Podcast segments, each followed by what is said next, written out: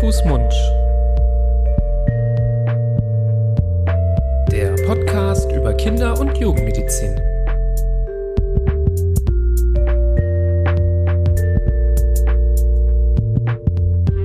So, ihr Lieben, herzlich willkommen zu einer neuen Folge Hand, Fuß, Mund. Florian, dein Einsatz? Grüß Gott.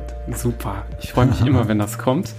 Ähm, wir sind hier wieder zusammengekommen, um über schöne Themen aus dem Bereich Kinder- und Jugendmedizin zu sprechen. Wir stellen uns auch noch mal vor, Genau. vielleicht ist das die erste Folge, die ihr hört. Ähm, dieser Podcast hat ja schon so langsam ein paar Folgen ähm, ja, zusammengestellt. Allerdings kann es sein, dass das jetzt hier die ganz oben ist in eurer Liste, wo ihr das erste Mal einschaltet. Ich bin der Nibras. Ich bin der Florian. Wir sind Kinderärzte in Düsseldorf. Wir machen diesen Podcast, ähm, weil wir gerne einfach auch über dieses Thema sowieso schon reden. Ne? Den ganzen Tag eigentlich ganzen schon. Tag. Den ganzen Tag. Und was gibt's Schöneres, Immer als nach weiter. der Arbeit weiter über die Arbeit zu reden? Jeder kennt das. Nein, das ist natürlich nicht unsere äh, Hauptintention, sondern wir wollen einfach ein bisschen Aufklärungsarbeit machen. Wir haben manchmal das Gefühl, dass Gespräche in der Klinik oder beim Kinderarzt einfach zu, zu kurz kommen, dass man Informationen, die man gerne ein bisschen ausführlicher erklärt bekommen hätte vom Arzt, leider nicht bekommt, dann oft im Internet auf die Suche geht nach detaillierten Informationen und man kennt das, wenn man sich da reinstürzt, landet man in einem Wirrwarr aus, ähm, ja, verschiedenst professionell zusammengestellten Informationen und das ist sehr schwierig dann rauszufinden, was ist jetzt wirklich relevant, was betrifft auch mein Kind, was ist für mich jetzt in dem Fall wichtig. Und dann kann man oft danach ähm, mit mehr Fragezeichen dastehen, als man vorher eigentlich hatte.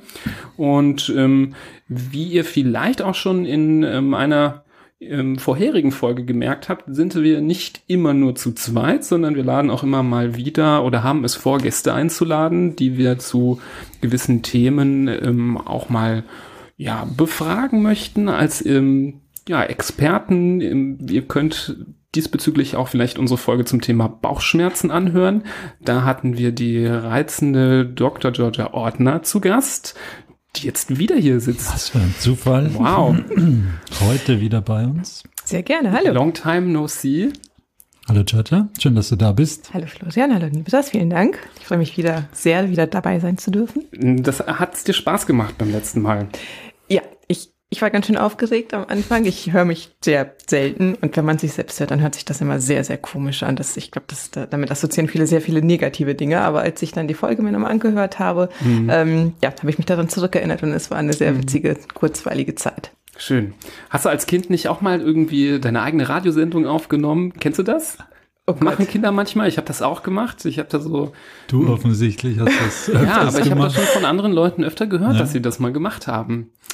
So mit der Kassette, ich fand das da sehr faszinierend, dann so Sachen aufzunehmen und selber so reinzusprechen. Ich habe meinen eigenen Detektivclub gegründet. Habachi hieß der, das weiß ich noch. Mm. Habe damit ganz viele Dinge verunstaltet.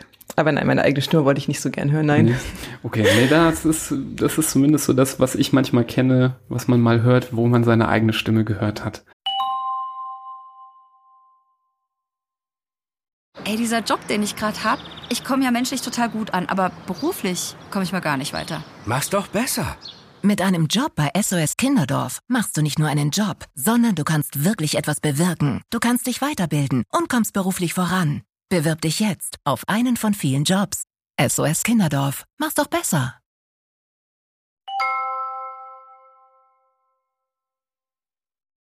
Die Hörer hier draußen, wenn sie die Folge Bauchschmerzen gehört haben, kennen deine Stimme natürlich und lieben sie natürlich jetzt schon.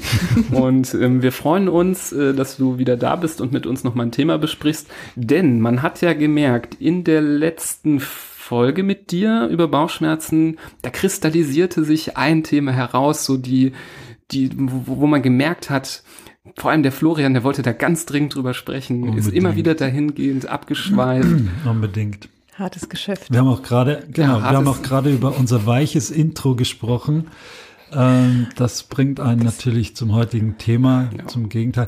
Vielleicht vorher noch einmal ganz kurz zurück, wenn man so ein bisschen genauere Hintergrundinfos zu dir haben möchte. Das haben wir in der Bauchschmerz-Episode erzählt, aber jetzt einmal noch ganz kurz. Du bist auch Kinderärztin, äh, du bist im Spezialgebiet Gastroenterologin in Genau. Düsseldorf, ähm, beschäftigst dich also mit Magen, Darm, Leber äh, und sonstigen Problemen im Bauchraum und bist daher ja prädestiniert für sowohl für die vergangene Folge über die Bauchschmerzen als auch heute, wo es um das harte Geschäft, wie du gesagt hast, das harte Geschäft mit den Bauchschmerzen, also um die Verstopfung geht. Ein ganz häufiges Thema, äh, das Eltern beschäftigt, das Kinder beschäftigt und natürlich auch Kinderärzte beschäftigt.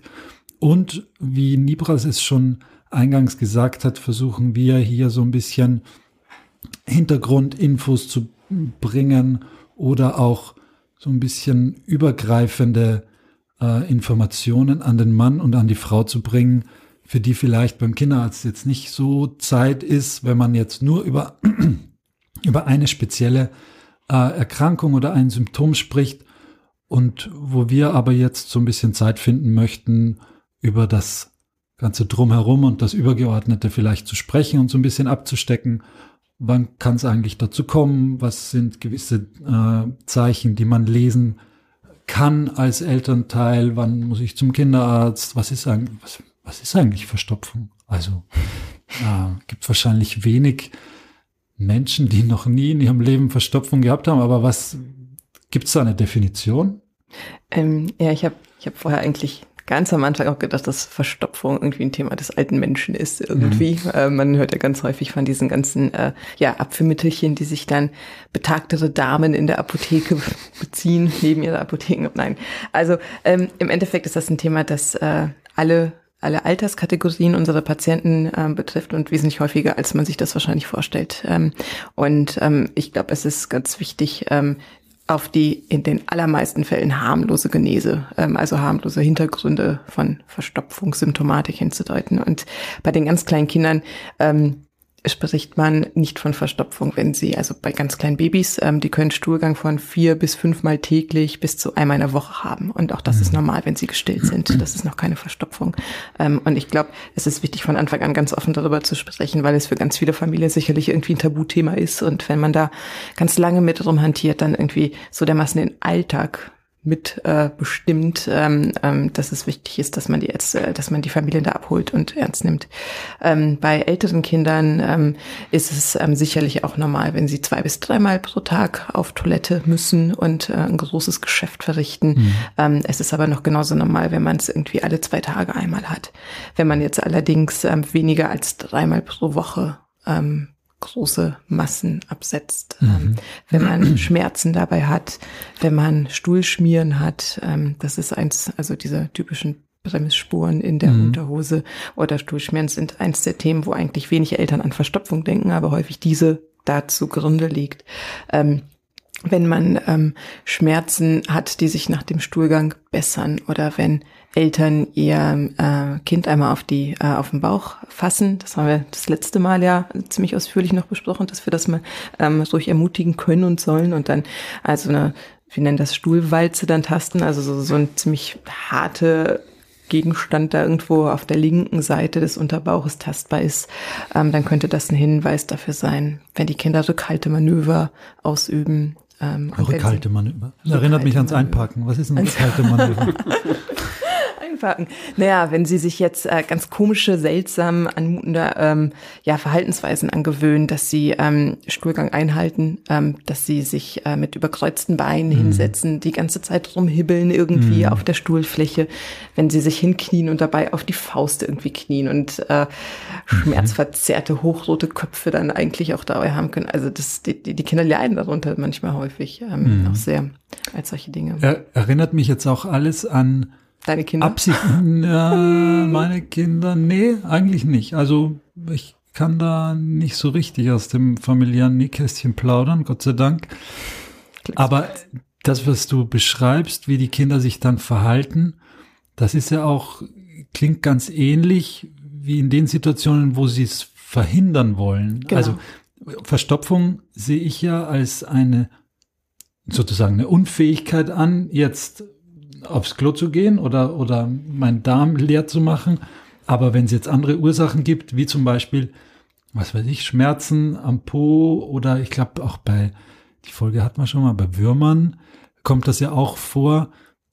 Und die Kinder wollen das unbedingt vermeiden, mhm. dass da was rauskommt. Mhm. Dann sieht das fast genauso aus, oder? Ja, das stimmt. Also es kommt ja nicht von ungefähr, dass ähm, wir zuerst laufen und sprechen lernen, bevor wir irgendwie sauber werden. Ähm, es ist ein ganz komplexes Thema eigentlich, mhm. was jetzt ähm, die Verdauung und ähm, Stuhlgang angeht. Ähm, die ganzen Nervengeflechte, die ganze Information, das muss man auch alles irgendwie erlernen. Und ähm, äh, ich glaube, eine der wichtigsten Messages ist, dass man da eigentlich ähm, aus diesem Thema so viel Druck rausnehmen sollte, wie nur irgend möglich. Ähm, denn dann schalten die Kinder, glaube ich, auf stur und ähm, wir können uns auf den Kopf stellen, wenn die dicht machen und mhm. im Kopf dann die Verstopfung ganz häufig eigentlich entsteht, dann sagt, nö, ich mache jetzt nichts, dann macht er auch nichts. Dann mhm. kannst du machen, was du willst. Deswegen, je mehr Ruhe da einkehrt, mhm. ähm, desto besser. Aber das, was du angesprochen hast, ist natürlich total relevant. Äh, wenn man einmal ein negatives Erlebnis damit ähm, verbucht im Gedanken, dann versucht man das nächste Mal eben nicht dieses negative Erlebnis zu haben. Und wenn es mal wehgetan hat, wenn es mhm. dann eines gab, dann hält man ein. Und dann hat man ein Rückhaltemanöver eigentlich ah, irgendwie noch. Jetzt steht das Auto in der Parklücke. ich ja. bin begeistert von dem, von dem Folgen zu dritt. Da lernen wir beide Absolut. hier auch noch mal richtig Absolut. neue äh, Sachen. Super. Ich kannte den Begriff jetzt zum Beispiel auch noch nicht. Ähm, sehr interessant. Ich werde ihn versuchen, sofort äh, morgen zu benutzen in irgendeinem Gespräch. Nein, Nach nicht, Kaffee. nicht zwanghaft, aber das ist. Nicht zwanghaft, eben. Ja, genau, genau. Das, das habe ich auch gelernt. Sehr gut. Man, ja. siehst du, du das ist ja auch für uns sehr belehrend, ja, auch toll. diese Folgen. Ähm, genau. Was würdest du sagen, so als ähm, Gastroenterologin, wie viel Prozent deines, deines Alltags macht dieses Thema eigentlich aus, so um das mal in so eine Relation zu bringen? Sehr viel. Ähm, sehr, sehr, sehr viel tatsächlich. Äh, pff, ist schwierig im Prozentsatz auszudrücken ich will nicht sagen, dass die Hälfte meiner Kinder verstopft sind, aber ich will sagen, dass ähm, sicherlich viele Kinder ähm, eine kleine Stellschraube haben, an der man optimieren könnte, auch wenn es noch keine ganz klassische Verstopfung als solche ist. Mhm. Ähm, man kann sicherlich ganz häufig Tipps geben, ähm, die auch bei funktionellen Beschwerden, also bei Beschwerden, die keine organische Ursache primär jetzt, also erstmal haben, ähm, dass ähm, es auch den Kindern besser geht, wenn sie gewisse Stuhlunregelmäßigkeiten haben. Hm. Das ist wenn du jetzt schon von so Stellschrauben sprichst, was würdest du sagen, sind die häufigsten Ursachen, dass es überhaupt zu so einer Verstopfung kommt? Gerade wenn wir jetzt nicht unbedingt von ähm, Säuglingen sprechen, sondern von Kindern jetzt im Kindergarten oder im Schulkindalter.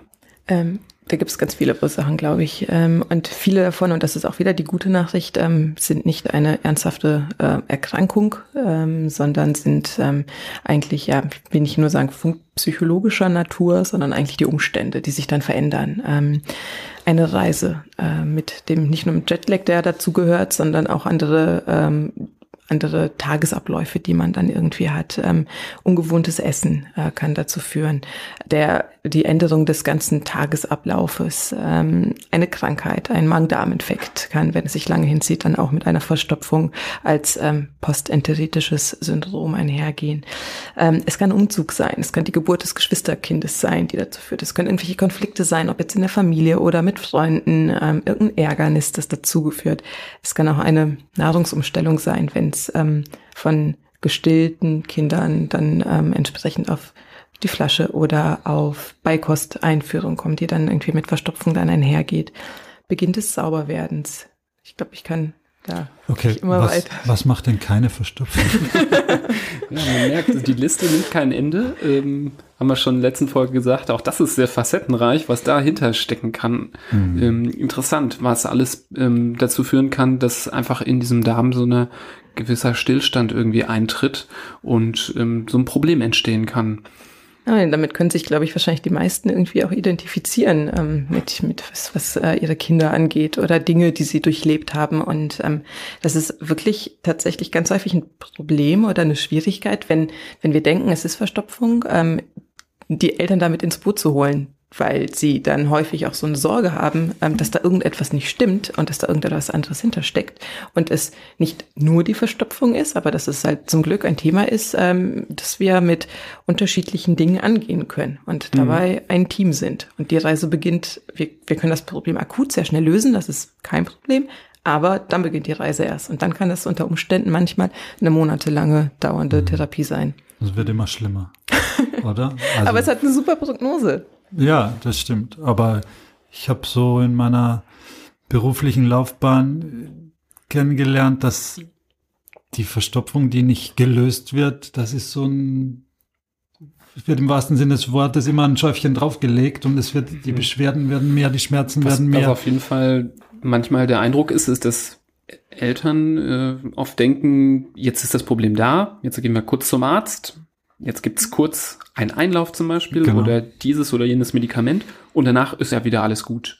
Und gerade wenn man dann nachfragt, wie lange das schon geht und wie oft man denn schon auch so Einläufe gehabt hat, ähm, dann kommt dann, ja, das ist so, so alle paar Monate gehen wir zum Kinderarzt. Ja. Ja. Gibt's ja oft so Geschichten. Dann merkt man, dass da doch vieles dahinter steckt und trifft dann doch auf sehr, sehr entsetzte, überraschte Gesichter, wenn man dann zum Beispiel sagt, das müssen wir jetzt drei bis sechs Monate zum Beispiel behandeln mit etwas, da kommen wir später zu, was so Möglichkeiten vielleicht sind. Aber mm, da widersprichst du mir jetzt nicht, wenn es, wenn ich sage, dass es manchmal bis zu einem halben Jahr oder sogar noch länger Oder noch sein länger. kann. Mm, Das sprichst du wahrscheinlich äh, aus Erfahrung, wenn du das sagst. Das ist tatsächlich so und ich glaube, das Wichtigste da ist, die Eltern das von Anfang an ähm, auch so ein bisschen ähm, ja aufzuzeigen, was die Perspektive ist ähm, und dadurch dann auch ein bisschen die Mitarbeit ähm, zu sichern, Wissen vermitteln, Mitarbeit sichern und dadurch wird die Prognose einfach besser, weil auch die Kinder das dann eher annehmen, wenn die Eltern das verstehen und auch mitbefolgen. Das ist einer der ganz klassischen Probleme, dass ähm, Familien, die mit der Verstopfungssymptomatik zu uns kommen und ähm, schildern, ja, wir haben alles schon probiert, ähm, aber irgendwie geht's überhaupt gar nicht weiter. Und dann fragt man mal ein bisschen gezielt nach, ja, wie lange habt ihr denn therapiert? Was war die längste Zeit, die ihr am Stück ähm, ein Medikament eingenommen habt, das den Stuhl weicher machen soll? Und dann kommt, naja, so ein, zwei Wochen, bis es halt wieder gut war. Und dann fragt man, wie lange bestand denn die Problematik vorher schon? Und dann hört man Monate oder teilweise jahrelang Odysseen.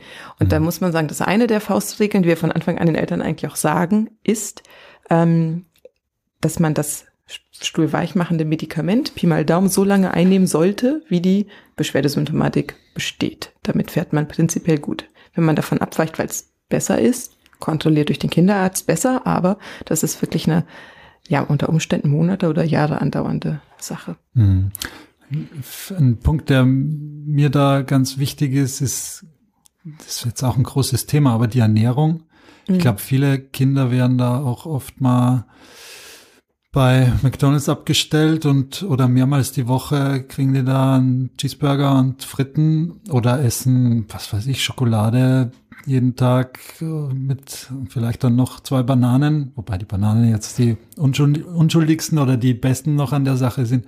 Aber ich glaube, so eine Fehlernährung, gerade was das Fastfood angeht, zumindest ist das in meinem Verständnis auch ein ganz wichtiger Auslöser, oder? Ja, durchaus. Das ist einer der Punkte, die dazu führen können, dass natürlich die Verstopfungssymptomatik ähm, anhält oder schlechter wird. Ähm, Thema Ernährung ist immer ein Thema, wobei man das Thema auch vorsichtig ähm, formuliert oder damit die Eltern konfrontieren sollte, wie ich finde, weil sich häufig dann ähm, die Mütter irgendwie angegriffen auch fühlen, aber ich koche doch und nein, mein Kind ernährt sich doch gesund. Ähm, also das ist immer so ein Thema, was man ähm, ganz objektiv versucht, irgendwie möglichst ohne Emotionen dann irgendwie zu geben. Dass es natürlich so ist, dass es Essen gibt, was eine leichtere Verdauung ermöglicht, ähm, wenn wir an frisches Obst denken, an Gemüse, ähm, Fruchtsäfte zum Frühstück, Trockenfrüchte, Wasser und ähm, Tees irgendwie zwischen den Mahlzeiten und dann vielleicht nicht so gut natürlich die von dir eben angesprochene Fastfood, Bananen, Schokolade, Weißbrot, weißer Reis, Nudeln, da gibt's ja unterschiedliche Dinge, wobei ich immer noch finde, dass man die Kirche im Dorf lassen sollte. Eine altersgerechte, gesunde, bunte, abwechslungsreiche Mischkost. Verträgt auch mal einen Cheeseburger. Auf jeden Fall. Mhm. Und es gibt natürlich auch andersrum, dass die Eltern zu Recht sagen, ich koche doch Ja. jeden Tag, wenn der aus der Schule kommt, setze ich ihm irgendwas vor und bemüht sich und, und macht eigentlich alles richtig. Und es gibt halt, dann ist es halt nicht das Essen. Aber es gibt irgendeinen anderen Grund. Du hast ja schon 35 aufgezählt, die, die so eine Verstopfung machen können. Wobei ich schon ganz oft auch, ich weiß nicht, ob du das schon mal hattest, äh, den Fall hatte, dass man dann bei dem Kind eine Verstopfung festgestellt hat und die Eltern das Kind quasi an den Pranger gestellt haben, gesagt haben, das kommt von deiner schlechten Ernährung, du isst hier kein Obst und Gemüse, du Immer isst immer Nudeln nur die Ketchup. schlechten Sachen und dann so richtige Streitgespräche im Behandlungszimmer ausgebrochen Ja. sind und dann häufig so genervte Teenager, aber auch teilweise jüngere Kinder dann von ihren Eltern da so ähm, ja, mit dem Finger drauf gezeigt werd, wird und äh, die werden dann auch richtig kritisiert dann von ihren Eltern, ähm, dass sie da selber dran schuld sind. Ja, das stimmt. Das ist wahrscheinlich auch schwierig, weil du auch richtig gesagt hast, Kritik an der Ernährung des Kindes ist häufig auch Kritik an der Ernährungsweise der Familie oder des, mhm äh, der, demjenigen, der das auf den Tisch bringt, was halt oft auch die Mama ist zum Beispiel, die dann den, das Kind begleitet. Ähm, da müssen natürlich auch, wenn es berechtigt ist, aber auch die Eltern ein Gehör für haben. Da muss man auch kritikfähig manchmal vielleicht auch sein. Denn nicht jeder, auch nicht jeder Erwachsene ernährt sich perfekt. natürlich nicht. Nein, nein, natürlich. Nein, perfekt ist jetzt aber, das falsche Wort, aber vielleicht ernähren wir uns auch häufig schlecht und vielleicht nicht ja. gut für unsere Verdauung. Ja. Es ist ja nicht das Einzige, es ist ja eins der Punkte, die man beachten kann, um die Symptomatik ein bisschen ähm, zu lindern oder aber es gar nicht dazu kommen zu lassen. Aber das ist ja genauso wie es mindestens 35 verschiedene Gründe gibt, gibt es ja auch unterschiedliche therapeutische Aspekte, wie man da rangehen kann. Und das ist, da ist Ernährung sicherlich ein wichtiger Punkt, genauso wichtig aber die ausreichende körperliche Bewegung. Und ähm, ich meine, ich weiß nicht, wie häufig deine Kinder jetzt noch, Florian, unterwegs waren, auf Bäumen klettern und draußen randalieren und auf der Straße dann irgendwie rumtoben waren. Man sieht ja super häufig, dass Kinder tatsächlich ähm, eher häuslich geworden mhm. sind, äh, sich den sozialen Medien, irgendwelchen Smartphones und so weiter eher widmen als äh, ja, Detektiv drücken oder sich selbst aufnehmen mhm. irgendwie ähm, und dann draußen rumtollen. Also ich glaube, dass auch das ein Punkt ist, der super wichtig mhm. ist. Würdest du denn sagen, kann man schon sagen, es gibt eine Assoziation zum Beispiel zwischen Übergewicht und Verstopfung? Wenn wir jetzt von Bewegungsmangel ist ja häufig auch wird assoziiert mit Übergewicht. Also Kinder, die übergewichtig sind, bewegen sich zum Beispiel zu wenig, ist oft ein Kritikpunkt. Assoziiert das auch? Ja, man neigt so ein bisschen dazu, dann auch die Fälle zu stigmatisieren irgendwie. Und ich glaube, da muss man ein bisschen aufpassen. Übergewicht, ähm, da sind wir beim Thema Ernährung und auch bei Thema Bewegung. Äh, und natürlich, ähm, äh, wenn, wenn man sich halbwegs gesund verhält, ernährt, ähm, regelmäßig auch Sport macht, da ist das Thema dann eher äh, nicht ein Problem für die Familie. Nichtsdestotrotz haben wir auch ähm, sehr, sehr ja, schlanke Patienten und Patientinnen jeglichen Alters, die auch unter Verstopfung leiden, chronisch. Ich möchte vielleicht nochmal auf das Thema Ernährung und Kochen zurückkommen. Ich fühle mich da schon ein bisschen angegriffen von dir, Nibras. Wieso? Also ich kann nur berichten, dass mit drei Kindern am Tisch die unterschiedlichsten Alters sind, nämlich von drei bis acht. Je aufwendiger das Essen ist, das man ihnen vorsetzt, desto weniger wird davon gegessen. Und das ist unabhängig davon, wie es schmeckt. Und ähm, das ist schon, schon ein Problem natürlich bei der Ernährung von Kindern, dass am liebsten irgendein ja, Nudeln mit Butter gegessen wird und nicht jetzt das ja, was weiß ich, irgendein, irgendwas, was bisschen. Kennst du gar nicht so Sachen. Äh, kenn ich gar, weiß ich gar nicht, was es sonst noch gibt. Nudeln ohne Butter.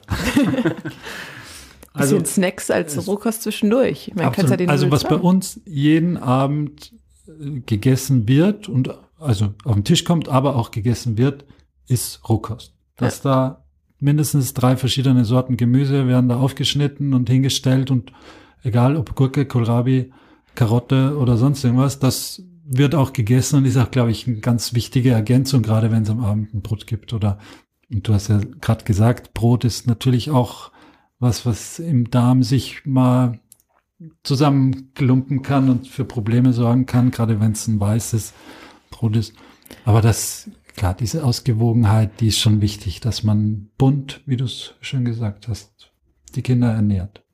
Nicht zu viel Milch übermäßigen Milch. Milchkonsum. Die Milch, die wiederum, das muss auch mal eine eigene Episode werden, oh ja. weil das ist ein Thema, das, glaube ich, von der Bevölkerung und von Eltern ganz falsch wahrgenommen wird. Die Notwendigkeit, wie viel Milch braucht ein Kind. Und da sind wir nämlich bei verschwindend geringen Mengen und die, Reali wächst man doch gar die Realität ist, dass Kinder wirklich Unmengen an Milch zu sich nehmen. Milch und Joghurt und Fruchtzwerg und Milchreis und Kakao. Und da kommt man auf Milchmengen, die für uns jetzt sich eher im Blut äh, nebenwirkungsreich widerspiegeln in unserer Fachrichtung, aber natürlich auch bei dir als Gastroenterologin äh, ist die Milch ja eigentlich fast ein Teufelszeug, muss man sagen. Ja, notwendiges Lebensmittel in Maßen. In äh, Maßen. Genau. Schon. Ähm, allerdings, ähm, da kann man auch die ganzen unterschiedlichen Alterskategorien oder, oder Altersgruppen durch, äh, äh, durchgehen und deklinieren. Allein schon bei Säuglingen ist es ja häufig so, dass ähm, verzweifelte Eltern von sehr unruhigen Kindern als letzte Instanz, wenn nicht alles geht, äh, irgendwann entdecken, ähm, ah ja, wenn ich anfange zu stillen, ist Ruhe im Karton. Und dann ja, wird beim zweiten und dritten Mal dann direkt diese Maßnahme genommen. Dann werden die Kinder ähm, direkt angedockt und es kommt mhm. dann zum mhm. Stillen und zur Ruhe und dann ist auch übermäßiger Milchkonsum da und dann kommt es auch zur Verstopfungssymptomatik beispielsweise. Mhm. Ich habe jetzt mehr von der Kuhmilch, weniger von der Muttermilch gesprochen, aber es hat natürlich alles in, in seinen Variationen seine Probleme. Das, Kuhmilch ist ja auch nur Muttermilch. Aber nicht unsere. Aber streng genommen schon. Aber nicht unsere. Das stimmt. Aber immer noch total wichtig, wenn wir unsere Großeltern befragen. Ja, aber das Kind naja, braucht ich, ich glaube, das, das müssen wir mal ich merke schon, das ist extra abhandeln. Das ist extra ein Thema, ja. Ähm, ja, Punkt. Ich wollte mal den Bogen schlagen. Du hast eben schon von so Stuhlweichmachern gesprochen. Ähm, kommen wir mal zu dem Punkt, wenn wir jetzt den Salat jetzt haben oder eher nicht den Salat, das Weißbrot mhm. und ähm, das Kind jetzt die Verstopfung hat mhm. und man jetzt zum Kinderarzt geht. Was haben wir für Möglichkeiten, eine solche Verstopfung zu behandeln? Vielleicht erstmal akut und auch vielleicht längerfristig. Worauf muss man sich so als Eltern einstellen, was da kommen könnte? Ähm, das ist äh, genau der Punkt. Es ist ein akutes äh, Thema, welches als Eintagspflege dann auch schon wieder vorbei ist oder ist es ein chronisches Problem? Und wenn es ein chronisches Problem ist, dann gibt es unterschiedliche therapeutische Ansätze, die man ähm, gerne überschneidend dann auch einführen sollte. Ähm, als, als therapeutische Maßnahme sowohl beim Kinderarzt als auch bei uns äh, in der Ambulanz oder auf Station gibt es ähm, Medikamente, ähm, die stuhlweichmachend ähm, funktionieren, also dazu führen, dass Wasser im Darm bleibt ähm, oder reingezogen wird und infolgedessen dann ähm, es dazu kommt, dass der Stuhl weicher ist und leichter ähm, ja, Stuhlgang erfolgen kann und keine Schmerzen bereitet. Wenn wir jetzt eine ganz akute, schwere, hartnäckige Obstipation haben, dann nehmen wir Kinder auf, die wir ähm, jetzt hochprozentig mit dem Medikament Macrogol heißt der Wirkstoff gibt es unterschiedliche ähm, Geschmäcker, unterschiedliche Alterszulassungen in unterschiedlichen Dosierungen. Die wichtige, Dos die richtige Dosierung, ausreichende Dosierung ist da wichtig und vor allen Dingen, wenn der Kinderarzt das einem verschreibt, dass man das auch wirklich täglich nimmt. Ähm, es ist häufig so, dass Eltern das bis zu einem gewissen Punkt nehmen, absetzen und dann beginnt das Ganze wieder von neu. Mhm. Also sollte man das immer nur nach Rücksprache mit dem Kinderarzt absetzen. Und die Dosierung solcher Weichmacher ist ja auch gar nicht so einfach na, das klar festzulegen, sondern es ist ja auch ein bisschen so ein Rumprobieren. Genau. Bis man das Maß gefunden hat, was dann lang, längerfristig Abhilfe verschafft.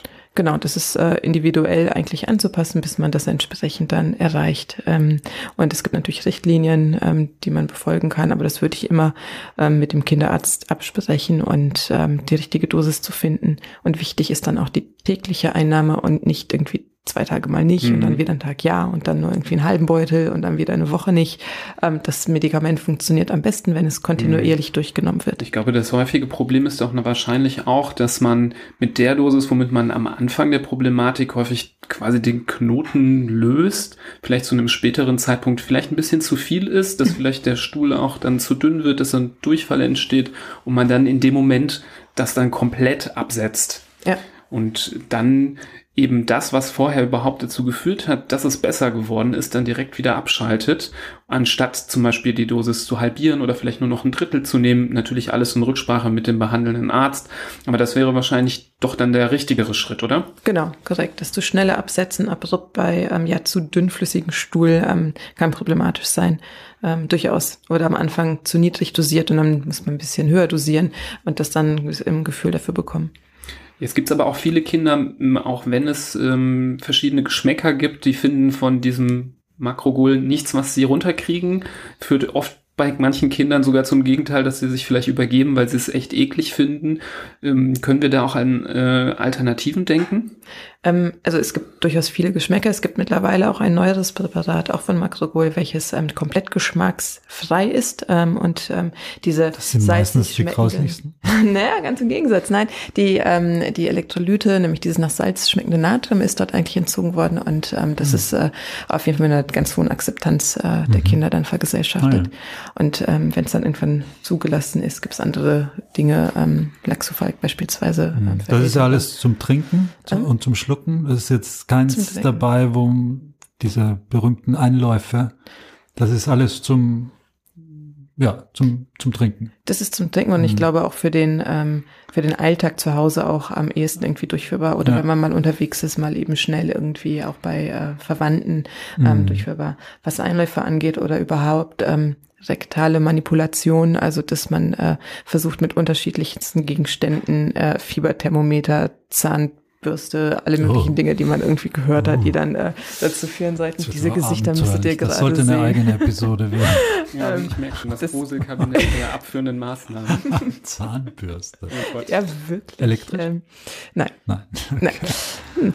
Ähm, aber ähm, ja, davon würde ich eigentlich primär, also wirklich jetzt erstmal abraten. Beim Kinderarzt kann man sowas mal machen. Es gibt ähm, durchaus Kinderkliniken, die dafür auch die Kinder ähm, vielleicht sedieren. Das ist natürlich nochmal ein anderes Thema, ob das notwendig ist oder nicht, aber das Ganze möglichst atraumatisch, äh, Mhm. also möglichst mit wenigen negativen Empfindungen beim Kind im Gedächtnis bleibend abwickeln. Also, dass man so wie bei einer Magenspiegelung zum Beispiel ein Medikament bekommt, dass man nicht, dass das Kind schläft, dass es nichts mit, nicht mitbekommt und dann dieser, dieser Einlauf sozusagen gegeben wird. Das Genau, es gibt manche Kliniken, die das Sie- machen, mhm, ähm, okay. aber es ist einfach äh, wirklich ähm, eine Frage des Settings, wenn man mit gewisser Ruhe daran geht und von vornherein die Eltern im Boot hat und das Kind merkt, okay, Mama und Papa vertraut dem Menschen da, den ich gar nicht kenne oder dem Arzt, der mich sonst pieksinnig nicht mag, dann ähm, lässt es sich auch viel eher irgendwie auch mit darauf ein. Also ganz viel Druck daraus nehmen ist, glaube ich, super wichtig. Mhm. Und ähm, das ist auch, was das Sauberwerden natürlich irgendwie anbelangt. Mhm. Jetzt haben wir so ein bisschen vorweggegriffen. Ich hätte nämlich noch die Frage gehabt, wann übersteigt die Verstopfungsproblematik den Rahmen der Behandlung jetzt durch den Kinderarzt und wann erreicht man den Punkt, dass man sagt, jetzt muss man mal in die Klinik, jetzt muss man eben mal zu einer Gastroenterologin oder einem Gastroenterologen oder man muss mal stationär aufgenommen werden wieder wegen der Problematik. Da gibt's jetzt bestimmt keine klare Linie, aber was sind so Anzeichen, die dazu führen, dass man denkt, den Schritt muss man jetzt machen? wenn das Problem ähm, ambulant, also durch den Kinderarzt nicht zu lösen ist, durch die Maßnahmen, die er ergreifen kann, ambulant, dann ist das irgendwann der Punkt, wo man dann eher frühzeitig die Reißleine ziehen sollte und sagen sollte, okay, jetzt muss akut Abhilfe geschaffen werden, weil sich sonst so ein Teufelskreis entwickelt, ähm, wenn das ganze Thema ähm, einfach über Wochen und Monate irgendwie mitgezogen wird und eigentlich den Alltag der Familie gefühlt beschäftigt. Wie häufig haben wir Familien, die so verzweifelt sind, äh, weil sich alles nur darum dreht, hat er jetzt oder hat er nicht äh, äh, Stuhlgang abgesetzt. Äh, das ist natürlich irgendwann äh, viel zu viel. Genauso in den seltenen Fällen, also sehr seltene Fälle, wo eine organische Ursache vorliegt, gehört auch diese dann durch einen ähm, Spezialisten abgeklärt. Ähm, da gibt es dann unterschiedliche, auch da Alarmsignale, ähm, die der Kinderarzt kennt und dann auch weiter überweist. Und bei ganz hartnäckigen Fällen kann es dann häufig notwendig sein, dass man, ähm, wie mein alter Chef häufig sagte, so eine Art Reset erreicht, wie beim Computer, wo man einmal lange drauf drückt äh, und es dann wieder läuft, indem man einmal eine komplette Darmspülung macht durch hochprozentige Applikation des Medikamentes über ein ganzes Wochenende, dass die Eltern da mit ihren Pompoms die rausholen und ihrem Kind zu cheeren, dass es dann äh, das Medikament zu sich nimmt und einmal komplett entleert wird und dann wieder neu beginnt mit der dauerhaften Medikation, mit Stuhltraining, mit einem Belohnungssystem, ähm, mit äh, ja, den Tatsachen, dass man ähm, einen sogenannten gastrocholischen Reflex ausnutzt. Das heißt also, dass man, wenn man Kinder werden ja dann häufig von diesen Familien immer mal wieder zu irgendwelchen willkürlichen Zeiten aufs Klo geschickt und ähm, wird dann Druck ausgeübt. Und das ist ganz häufig gar nicht sinnvoll. Viel sinnvoller wäre es, ähm, auszunutzen, wenn man große Mahlzeiten zu sich genommen hat, morgens, mittags, abends, dass man sich dann Zeit nimmt mit einem Buch, mit einem Comic, mit irgendeinem Spielzeug ähm, in einer entspannten Atmosphäre dann für nicht länger als fünf bis zehn Minuten die Kinder auf Toilette sitzt. Und ähm, wenn sie das alleine schon machen, dann kann man sie auch dafür schon loben. Und wenn es dann auch noch irgendwann geklappt hat, dann noch mehr loben. Und wenn man das dann wirklich ähm, häufig macht, ähm, dann vielleicht am Wochenende irgendwie schwimmen gehen oder irgendetwas machen, so dass es dann auch eine Belohnung gibt, die das Kind dann je nach Alter entsprechend dann auch als solche dann realisieren kann.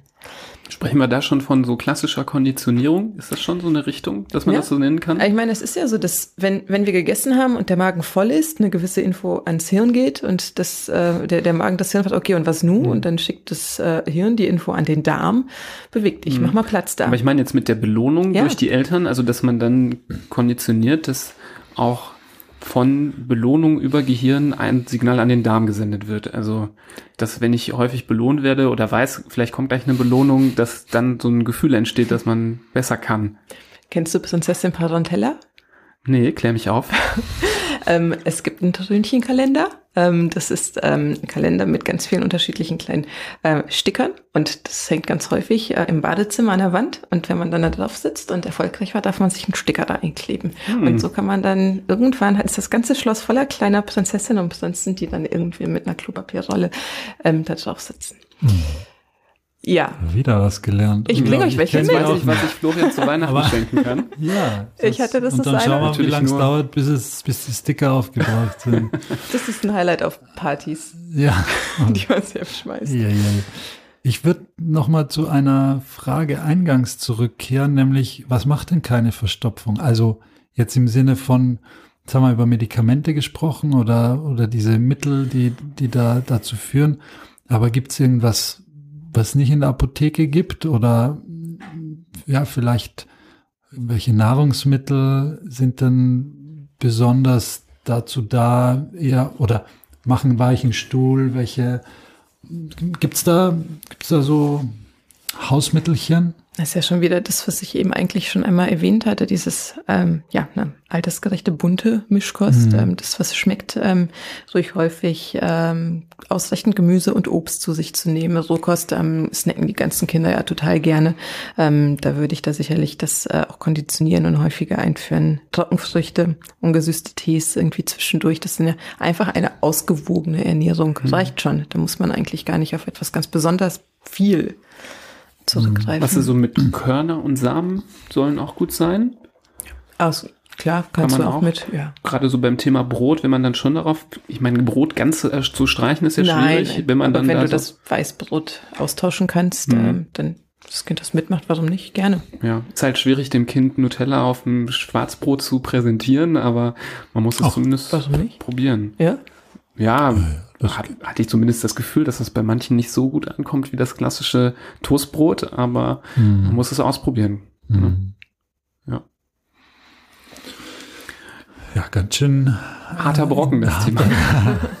interessanter, harter Brocken. Ja, das stimmt. Aber ganz häufig auch ein Tabuthema. Also es ist Mhm. etwas, was eigentlich die wenigsten Eltern oder Familien auch hören wollen, wie mein Kind war jetzt nur verstopft. Was bist denn Mhm. du für ein Arzt? Ähm, Mhm. Und das ist, äh, je, je offener man von vornherein über das Thema spricht, dass man natürlich viele andere Dinge ausschließt, ähm, aber dass es das auch sein kann, dann ist auch da die Akzeptanz natürlich irgendwie viel höher. Mhm. Ja, ganz, ganz vielfältiges Thema, wo man eigentlich auch nur so an der Oberfläche kratzen kann und so ein bisschen beleuchten kann, wo es herkommen könnte, was man dagegen tun könnte, wenn man denn, wenn das alles so zusammenpasst, wie man sich's, wie wir es hier zurechtlegen, im richtig im konkreten Fall ist es natürlich dann schon eine ganz komplexe Angelegenheit und ist auch nicht durch ein, meistens nicht durch einen Podcast zu ähm, beheben. Zumindest hoffe ich, dass der keinen Durchfall macht. Eben nicht, aber vielleicht kann man ja, wenn man gerade Kinder heranwachsen und man hier jetzt zugehört hat, die ein oder andere Sache ja mitnehmen. Klar. Gerade jetzt den Tipp, dass man abends da immer ähm, Rohkost mit auf den Tisch stellt, finde ich super. Mhm. Das ist doch etwas, wo man vielleicht, wenn man früh beginnt, die Kinder auch daran gewöhnt, dass die das nicht anders kennen, dass sie das einfach super finden, lecker gehört. finden. Oder auch, dass vielleicht, ich meine, bei vielen Leuten gehört es zu Hause auch dazu, dass man, wenn man abends irgendwie Spiele spielt oder vielleicht einen Film zusammen guckt, dass es da auch einen kleinen Snack gibt, dass man da vielleicht dann nicht die Salzstangen hinstellt, sondern irgendwie Möhren, Möhrenstreifen oder Mhm. irgendwie sowas, dass man früh anfängt, ähm, auf solchen Dingen herumzuknabbern. Klar, wenn man irgendwie jahrelang Chips und Salzstangen gewohnt war, dann komplett umzusteigen, das ist halt viel schwieriger, als wenn man von Anfang an vielleicht versucht, solche Dinge einzuführen. Und da kann natürlich unser Podcast schon helfen, ähm, diese Information mitzunehmen und dann vielleicht umzusetzen im Alltag, damit ein solches Problem gar nicht erst entsteht. Weil damit so eine bunte Mischung, die muss man ja auch erstmal erreichen. Das ist ja auch nicht immer einfach. Ich glaube, jeder kann bei sich selber, wenn er überlegt, ähm, so ein paar Defizite an der Ernährung finden, wo man denkt, ach, das könnte ich doch noch ein bisschen besser machen. Durchaus, total. Es ist einfach ein Thema, das durch viele Ursachen entstehen kann und es ist ein Therapiekonzept, was auf ganz vielen unterschiedlichen Ebenen angegangen werden kann und auch sollte. Und ähm, je früher man die Eltern da mit dem Boot hat und durch Aufklärung wissen und dadurch die Mitarbeit vermitteln kann, ist ja super. Und wirklich dieses nach den großen Mahlzeiten auf Toilette geschickt werden, wenn es halt irgendwie geht, dass man das einbaut in den Alltag, dass man ein bisschen früher aufsteht und dann das Kind, äh, bevor es zur Schule geht und dann den ganzen Tag eigentlich gar keine Zeit hat, auf Toilette zu gehen, weil es so viel zu tun hat, ähm, dann kann man das morgens schon mal machen und abends dann irgendwie auch. Man- Punkt, ja. Das kennt fast jeder, dass dass allein das in der Schule sein zum Einhalten Ja. führt, weil man da nicht einfach nicht Schulklos gerne sind. gehen möchte und da es auch nicht irgendwie angenehme Bedingungen gibt. Entweder bleibt man so lange weg aus dem Schulunterricht, dass alle wissen, wo man jetzt war. Das finden Mhm. die dann unangenehm. Ja. Oder die sanitären Anlagen an so einer großen Schule sind auch nicht immer toll. Also wenn ich an meine Schule zurückdenke, furchtbar. Also das, Mhm. äh, äh, das ist jetzt, verrate ich nicht zu viel über mich, wenn ich sage, dass ich da nie war. Also das war, kam nicht in Frage. Das war, fand ich ganz, war ganz klar. Also ja. Total furchtbar, der Gedanke. Ja. Und ähm, deswegen, das finde ich super. Auch das mit dem früher, ein bisschen früher aufstehen, ist auch ein super Ratschlag. Aber man merkt, es gibt so unfassbar viele Ratschläge. Ähm, es gibt zu dem Thema ja auch nicht ohne Grund Bücher über Bücher über Bücher. Wenn man äh, da in eine große Buchhandlung geht oder online guckt, da findet man ja etliche Sachen. Ähm, kannst du da was empfehlen, was man sich, ähm, was man sich durchlesen kann zu dem Thema, ohne jetzt Werbung, äh, ist hier nicht gesponsert oder so? Eigentlich finde ich ähm, ein Video ähm, am eindrucksvollsten, welches äh, allein schon erklärt, was ist da los, wie kommt es dazu und was kann ich machen. Ähm, es ist äh, ein amerikanisches Video, welches deutsch synchronisiert wird und auf YouTube frei erhältlich ist. Das heißt ähm, The Pooh in You. Und ähm, ja, Florian grinst schon, er schaut sich das nachher gerne mal an mit seinen. Kindern heute Abend, ganz heimlich.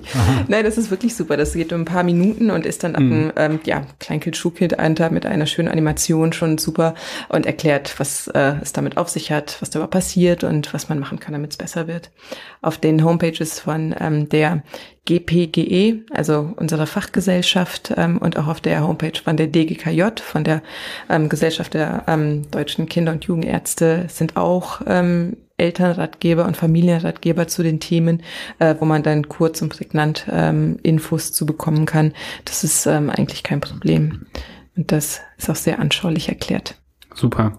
Ich denke, das packen wir dann auch direkt in die Shownotes. Wenn ihr das Video euch angucken wollt, könnt ihr einfach in die Shownotes gucken. Wir werden das da verlinken. Und auch die Webseiten, die du gesagt hast, findet ihr da auch. Könnt ihr anklicken und direkt euch auf die Informationsbeschaffung machen.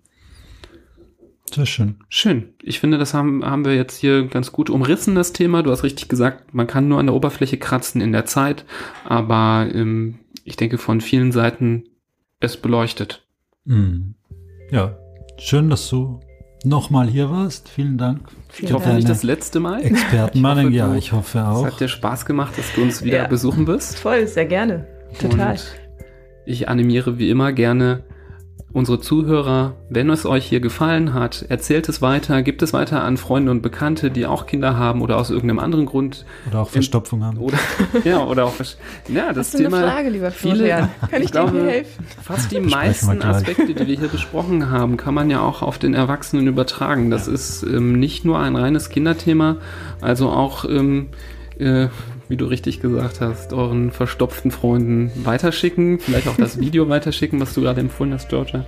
Und hinterlasst uns gerne eine Bewertung bei Apple Podcasts. Ihr findet uns in den sozialen Medien, da könnt ihr uns folgen, da könnt ihr auch mal Bilder von uns sehen, wie wir hier so ausschauen. Ist ja auch mal nicht schlecht, äh, ein, ein Bild vor Augen zu haben, wenn man immer diese Stimme im Ohr hat. Und ich hoffe, Auch von Georgia. wir werden euch, genau, ich hoffe, wir werden euch weiter begleiten in der Zukunft ähm, mit vielen weiteren schönen, interessanten Folgen. Bleibt am Ball. Und ich, mir bleibt nur noch zu sagen, bis zum nächsten Mal. Auf Wiedersehen. Macht's gut. Tschüss.